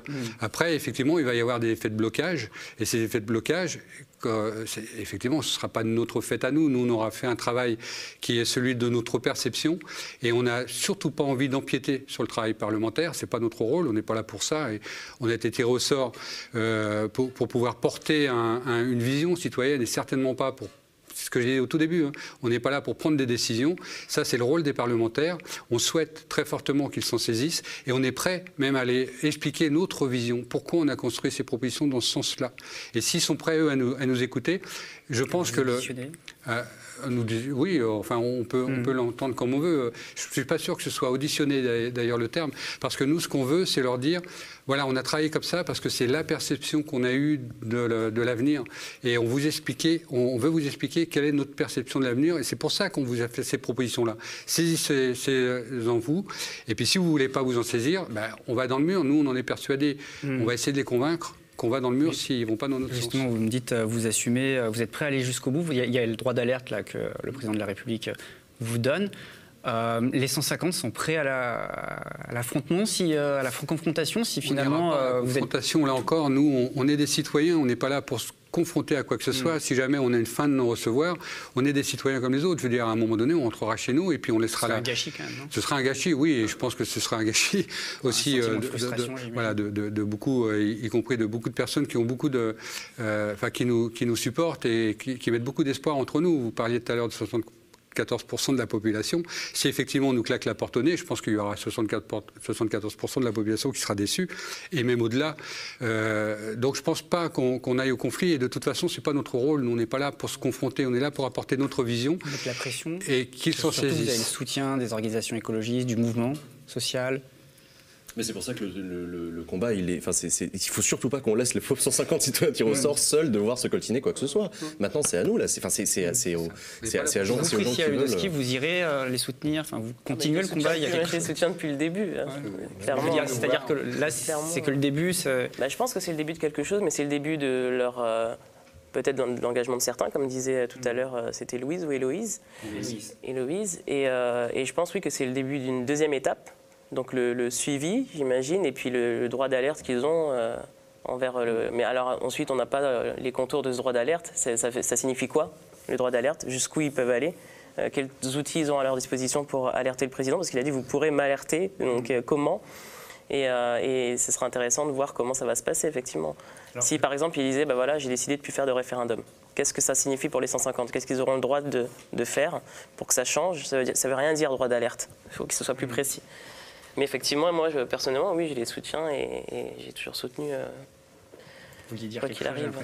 Moi, j'ai quand même l'impression que euh, les résultats aussi euh, de ce- du, du week-end, là, euh, c'est en fait directement la traduction du fait que ces mesures citoyennes, elles ont été portées dans le débat public une semaine avant les municipales. C'est bête, mais en question de calendrier, j'ai quand même l'impression que finalement, euh, cet é- é- élan écologiste euh, qui se traduit dans les résultats des municipales, il n'est pas complètement à séparer des propositions qui ont été faites par les citoyens, parce qu'on se rend compte, grâce au fait que justement vos mesures, elles ont été présentées, ont été débattues aussi par les différents médias qui ont repris euh, ces thèmes, qu'il y a urgence à, à agir.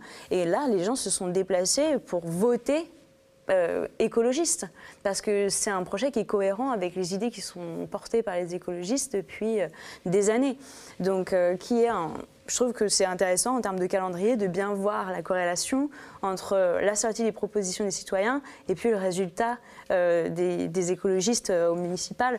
Je pense pas que ce soit le, euh, c'était pas l'idée première d'Emmanuel Macron euh, de, de- de ce résultat in fine, mais en tout cas c'est ce que ça a suscité dans l'opinion publique comme débat. Et pour une fois, je crois que justement il sait qu'il peut pas trop faire marche arrière, que là c'est un peu l'effet cliquet, c'est-à-dire si vous donnez aux gens aussi la possibilité de s'exprimer, de travailler pendant neuf mois sur des sujets et de les proposer. euh, vous pouvez plus vraiment revenir en arrière, c'est pas possible. Et euh, un, un député euh, ou un, un sénateur aujourd'hui qui, qui s'exprime contre les propositions des citoyens, euh, malheureusement, il va aussi devoir affronter l'opinion publique et expliquer. J'allais dire euh, 2022 arrive. hein. mais, mais comment est-ce que, est-ce que, c'est-à-dire que Macron ne peut pas revenir en arrière avant Mais 2022 il a bien compris qu'il y avait quelque chose qui se joue. Heureusement d'ailleurs, parce que moi j'ai l'idée, euh, dans, les, a- dans les associations, on travaille beaucoup, euh, au moment où on nous demande notre avis, aux, consultations publiques, le débat public et tout ça. Sauf que le problème, c'est qu'à la fin, on a un super rapport qui dit oui, bah, les, les citoyens, par exemple, se sont exprimés à 99% contre le projet de Total en Guyane. Ok, bon, on fait quand même. Eh ben, ça choque que vous, personne. vous demandez un moratoire. ça choque personne. Et là, aujourd'hui, on a les citoyens qui travaillent sur les textes, qui ont enfin aussi le temps de prendre connaissance, conscience de- des enjeux écologiques, ce qu'on n'a pas le temps de faire dans le cadre du débat, euh, euh, dans les enquêtes publiques, euh, sur des projets euh, pétroliers, miniers, des projets d'aéroports. Là, on a des- un temps qui est enfin long, suffisamment long en tout cas pour se rendre compte Mm. de l'importance des sujets. Et surtout, on leur a dit, maintenant c'est à vous de choisir quelles sont les mesures qui sont proposées et comment vous les adoptez. Et par rapport à nos, processus démocratiques qu'on avait mis en place avant, Là, on a un retour en arrière qui, à mon sens, c'est plus possible. C'est-à-dire que moi, je ne peux plus me contenter aujourd'hui d'aller déposer une proposition, euh, enfin, quelque, rédiger une- un avis euh, dans- dans- pour un débat public. Je veux que ces avis soient pris en considération à partir de maintenant. Et j'ai l'impression qu'on peut vraiment entamer une discussion sur la refonte globale du droit à la participation du public grâce aux efforts qui ont été fournis par les citoyens. Hmm. Alors justement, on va appro- approfondir ça, mais alors désormais, il va falloir s'assurer que euh, les, euh, ce qui a été voté par la Convention citoyenne pour le climat ne soit pas déformé, que certaines mesures ne deviennent pas des coquilles vides. Euh, Il va y avoir affrontement sûrement quand même euh, sur certaines mesures au Parlement, sur leur définition, les périmètres d'action, etc. C'est le cas par exemple euh, de la question euh, de l'écocide. Le président se dit favorable à inscrire l'écocide euh, dans la loi. Je voudrais qu'on écoute un extrait de ce qu'a dit Emmanuel Macron euh, hier, suivi d'un extrait d'une interview de Valérie euh, Cabanès qui porte la thématique de l'écocide pour qu'elle soit reconnue dans la loi. Sur la question, enfin, de la création d'un crime d'écocide. Je pense que c'est une notion extrêmement structurante pour la protection des écosystèmes et la défense de l'écologie et la biodiversité pour aujourd'hui et demain. Je crois d'ailleurs être l'un des premiers dirigeants à avoir employé ce terme lorsque l'Amazonie brûlait il y a quelques mois. Je partage donc pleinement l'ambition que vous défendez. Votre émotion aussi face à des acteurs qui, en toute connaissance de cause et en toute impunité, ravagent volontairement des écosystèmes entiers. La mère des batailles sur ce point est d'abord internationale. Il faut faire en sorte d'inscrire ce terme dans le droit international pour que les dirigeants qui sont chargés par leur peuple de protéger le patrimoine naturel et qui faillissent délibérément rendent compte de leurs méfaits devant la Cour pénale internationale. Soyez-en sûrs, je porterai donc ce combat au nom de la France dans les instances multilatérales et c'est cohérent avec ce que nous avons lancé pour un pacte mondial de l'environnement, c'est-à-dire créer des droits nouveaux permettant au niveau international de donner aux citoyens, aux ONG, des droits et des droits de recours contre celles et ceux qui agissent de manière non conforme à nos ambitions. Sur le plan français, je souhaite que nous puissions étudier avec vous, avec l'appui de justice, comment ce principe peut entrer dans le droit français dans le respect de nos principes fondamentaux. Ce n'est pas le cas de la rédaction qui est aujourd'hui proposée, mais je souhaite que nous puissions ensemble donner une suite à votre proposition et l'inscrire dans notre droit. Car c'est une notion structurante et que nous avons besoin là aussi d'évoluer et d'avancer. Ça fait partie des groupes de suivi que je souhaite que nous mettions en place. Si l'écocide était reconnu, selon ma définition, euh, par la Cour pénale internationale, on pourrait effectivement se retourner contre l'État français ou les entreprises françaises ou même étrangères qui agissent en territoire français, puisque la France est signataire de la Cour pénale internationale. Et donc, à partir de ce moment-là, la compétence universelle s'applique autant pour les ressortissants français dirigeants économiques ou politiques, que euh, des ressortissants étrangers qui agissent en territoire français. Dans les deux cas, il serait possible de poursuivre pénalement euh, ces personnes. Guy Kulitza, vous avez euh, porté au sein de la Convention citoyenne pour le climat le sujet de l'écocide.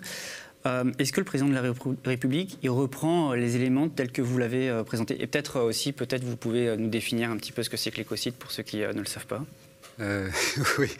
Euh, porté, euh, en fait, j'étais pas tout seul. Il faut savoir que quand ce terme est arrivé, euh, il y avait notamment à, côté de moi Alexia, qui est une Guadeloupéenne, et qui a percuté tout de suite quand on, lui a, quand, on a cité le terme d'écocide, qui a dit oui, effectivement, il y a chlordécone. Mm. Et ça nous a tout de suite mis dans le contexte, nous, les 30 citoyens du groupe, puisque c'était discuté en groupe, ça nous a tout de suite mis dans le contexte, à savoir que, eh bien, c'est quoi un écocide? Eh bien, c'est la destruction d'un écosystème euh, suffisamment large, suffisamment important pour mettre en péril euh, l'habitabilité. Et c'est pour ça que l'habitabilité de, l'espèce humaine.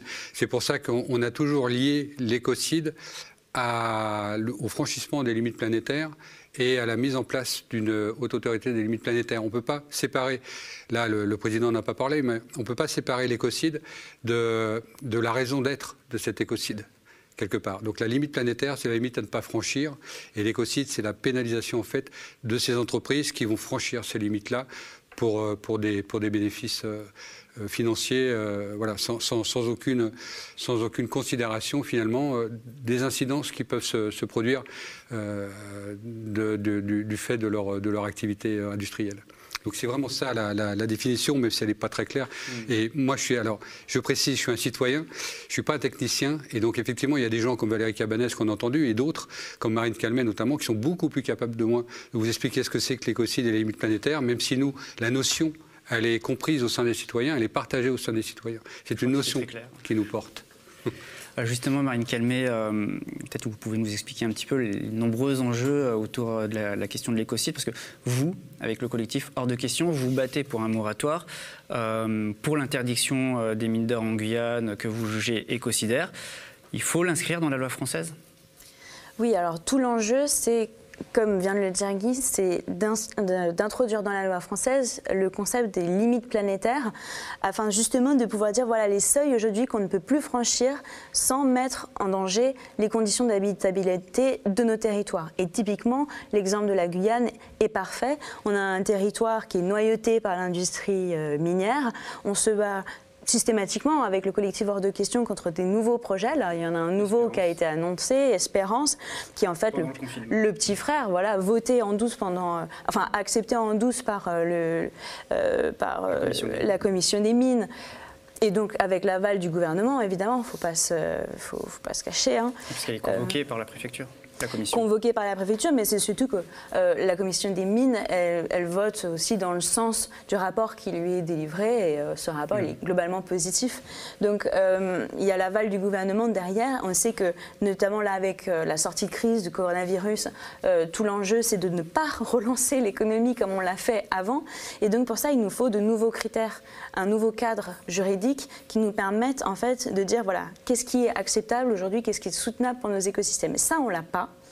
Et le concept des limites planétaires, c'est neuf seuils euh, le climat, la biodiversité, l'eau, l'usage des sols, euh, qui nous permettent en fait de dire voilà, dans ce cadre-là, nos conditions de vie sur Terre sont safe. Là, on est sûr qu'on ne met pas en danger les écosystèmes et que donc il n'y aura pas de modification rapide et brutale de nos conditions de vie.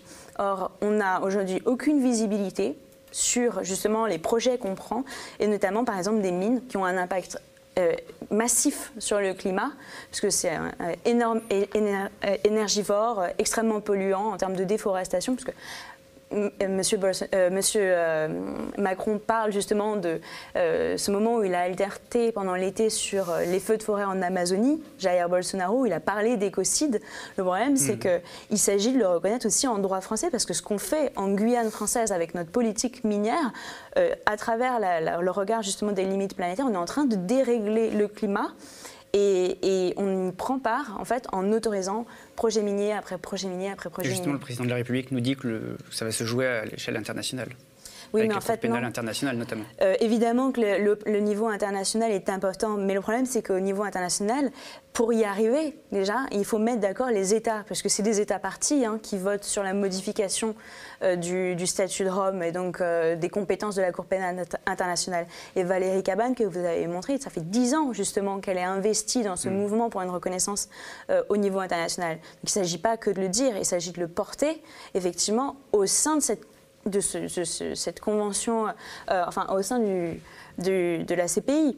Donc euh, évidemment, on a besoin euh, de pays forts, représentatifs, qui le portent. Parce que là, pour l'instant, il n'y a que de, des, petits, des petites nations insulaires, les îles Fidji, ce genre de bah oui, bah, on parle de, de, justice sociale.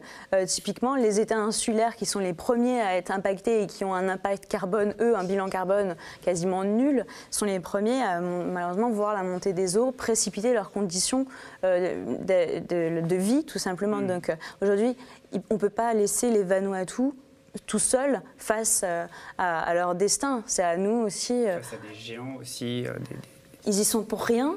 Et pour autant, c'est eux qui portent des sujets aussi fondamentaux, justement, mm. que euh, l'écocide. Donc, il faut le faire euh, au niveau international, c'est absolument nécessaire. Mais ici, il faut le faire au niveau français, parce qu'on n'est pas crédible si on ne le porte pas euh, chez nous, en interne, pour montrer l'exemple, mm. justement. la question de l'écocide, ça ne concerne pas que les mines, ça, bah, vous l'avez cité pour les Antilles, mais même on parle par exemple, à Tahiti, euh, ça, voilà, ça peut être saisi sur la question des essais nucléaires euh, qui ont été faits par la France. Enfin, en fait, il y a tout un tas de sujets, même les algues vertes en Bretagne, etc., sur lesquels on pourrait saisir. Il va y avoir une forte bataille politique là, demain, parce que vous vous dites, finalement, réformer le code minier ne suffira pas. Et là, ça va se jouer maintenant au Parlement. je me tourne vers vous, Jean Massier. ça va s'agiter au niveau parlementaire? Sur quoi? Sur la question de l'écocide? Mais par définition, parce que c'est parce que c'est exactement le boulot, le boulot du Parlement. En fait, c'est de rentrer dans les détails qui fâchent, les hmm. détails qui fâchent de la définition, de la compétence, de de, de la définition mais c'est ça, c'est en fait on, peut, mais c'est la beauté du travail parlementaire, c'est qu'on peut tous se mettre d'accord sur une notion en disant que ce serait bien qu'on aille dans telle direction. Le boulot d'un parlementaire, c'est de rentrer dans le détail, de dire ok, mais ça veut dire quoi?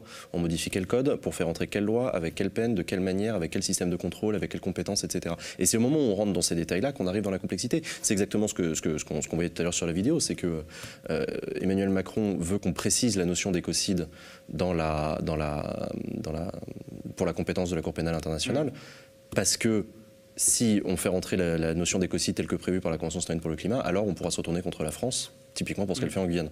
Donc le chef de l'État, il ne veut pas qu'on se retourne contre la France. Donc il, est, il essaye de trouver la meilleure rédaction possible pour que... Il y a déjà des précédents, enfin, par exemple... Euh, au, sommet à New York euh, pour, euh, pour, le, pour, la planète, il y a eu Greta Thunberg et d'autres jeunes qui ont, attaqué en justice cinq, cinq pays, dont la France. Là, on a vu la réaction d'Emmanuel Macron.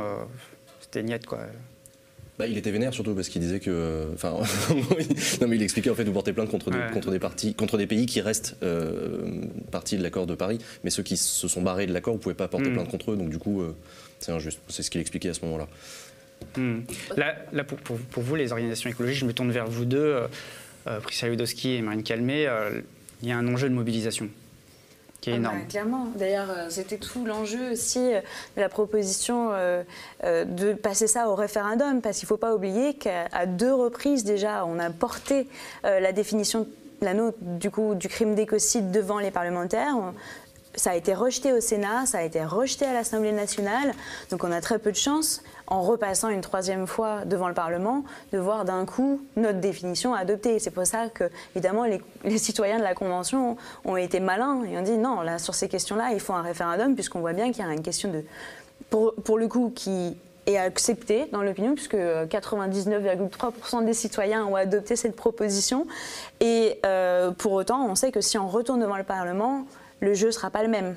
Hmm. Donc, du coup, euh, tout l'enjeu, c'était justement d'aller euh, porter cette proposition devant un référendum pour euh, le, obtenir un soutien du coup de la, de la vous, population. Vous voulez un référendum?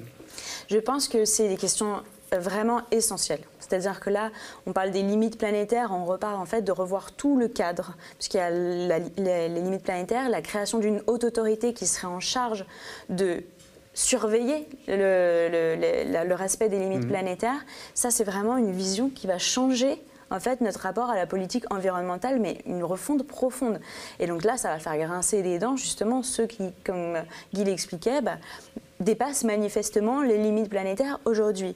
Donc on va se retrouver face à une forte mobilisation. Si on n'a pas justement les citoyens derrière nous pour nous soutenir, dans ce cas-là, ça va être extrêmement compliqué parce que ça va être redétricoté devant euh, l'Assemblée nationale, redétricoté devant le Sénat, et qu'au final, on va se retrouver avec une définition vague, imprécise, inutilisable. Mmh. Euh, du crime d'écocide. Là, c'est pas seulement les 150, quoi. C'est tous les citoyens et les citoyennes de France qui doivent se saisir.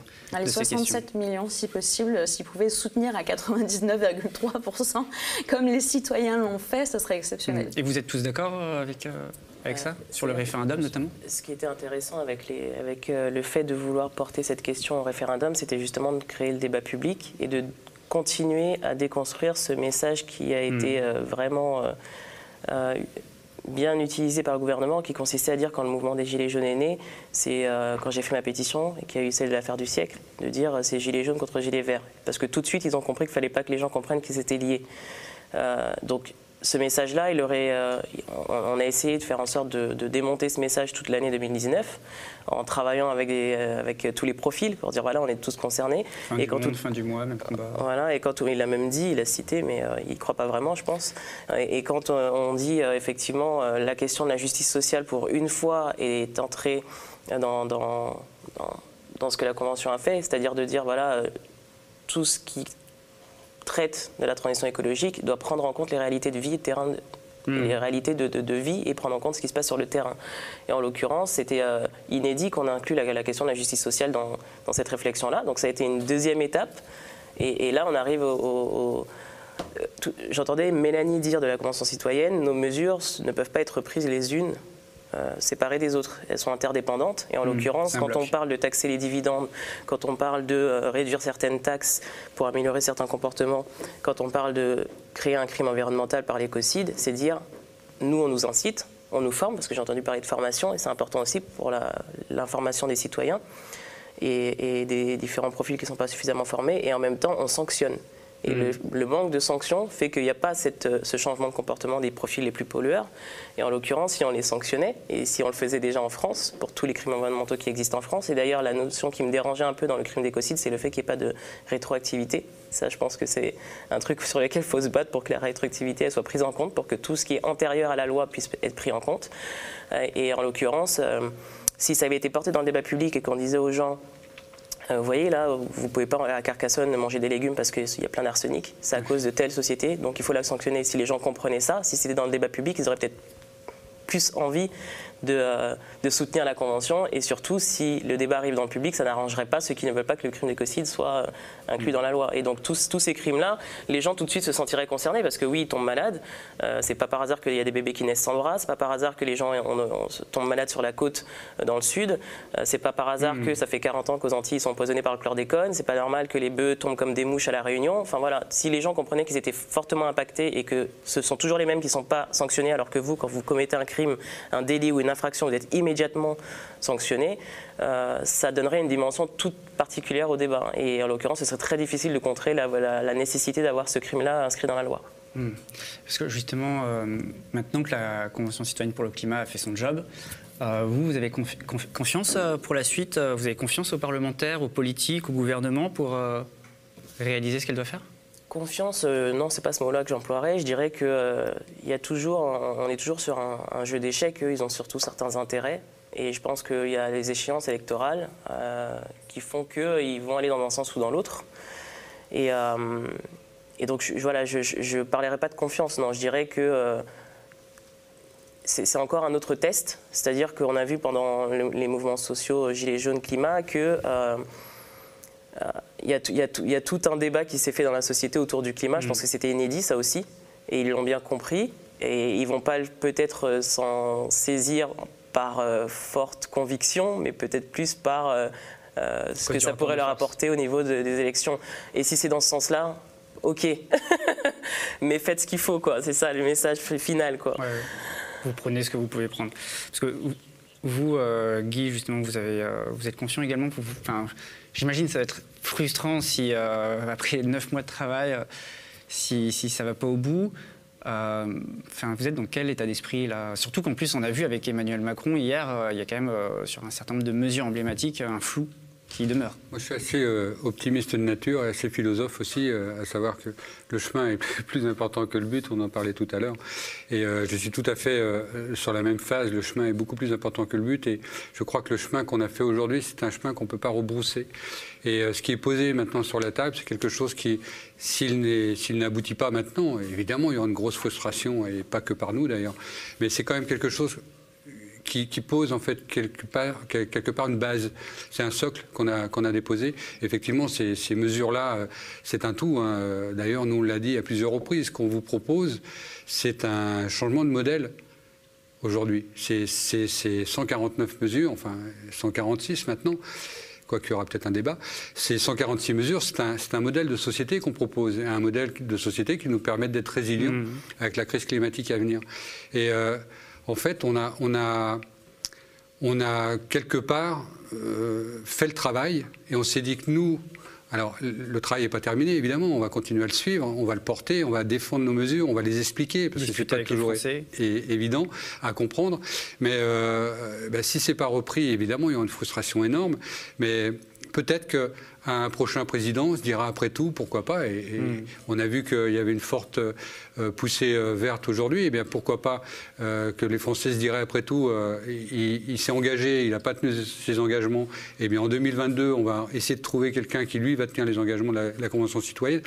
Moi, je suis assez optimiste. Parce qu'il y a eu les discours, mais là, vous attendez les actes. Exactement, et, il s'est engagé, enfin à plusieurs reprises, quand il est venu nous voir, il a pris des engagements. Là, euh, quand, à l'Élysée, quand il nous a reçus, il a pris des engagements, euh, eh bien, dont acte. Et maintenant, ben, allons, allons de l'avant. Je ne vais pas faire a priori dire que je ne suis, pas- confiant, parce que ce serait quelque part poser un- comment, une contrainte à ce gouvernement. Donc moi, moi je dis, euh, voilà, euh, je suis confiant, allons-y, je vous fais confiance. À vous à nous rendre cette confiance Mhm. qu'on vous donne aujourd'hui. Ce, ce- ce rapport, ces, ces, ces- ces 146 mesures qui sont retenues, les 149 d'origine, c'est, il nous a dit, faites un travail. On lui a dit, on vous donne ce travail, maintenant, on vous donne notre confiance quelque part, puisque vous nous avez demandé ce travail. Nous, on a confiance en vous, faites-le. Eh bien, euh, voilà, on attend à ce qui, ce qui nous renvoie euh, cette confiance. Jean Massier, qu'est-ce qui va se passer maintenant? C'est quoi la suite? Euh, la suite, ça va se corser puisqu'on va arriver dans euh, justement la traduction euh, concrète de ces mesures et on va arriver, enfin dans la traduction concrète de ces mesures, justement en, en prise de décision, en loi.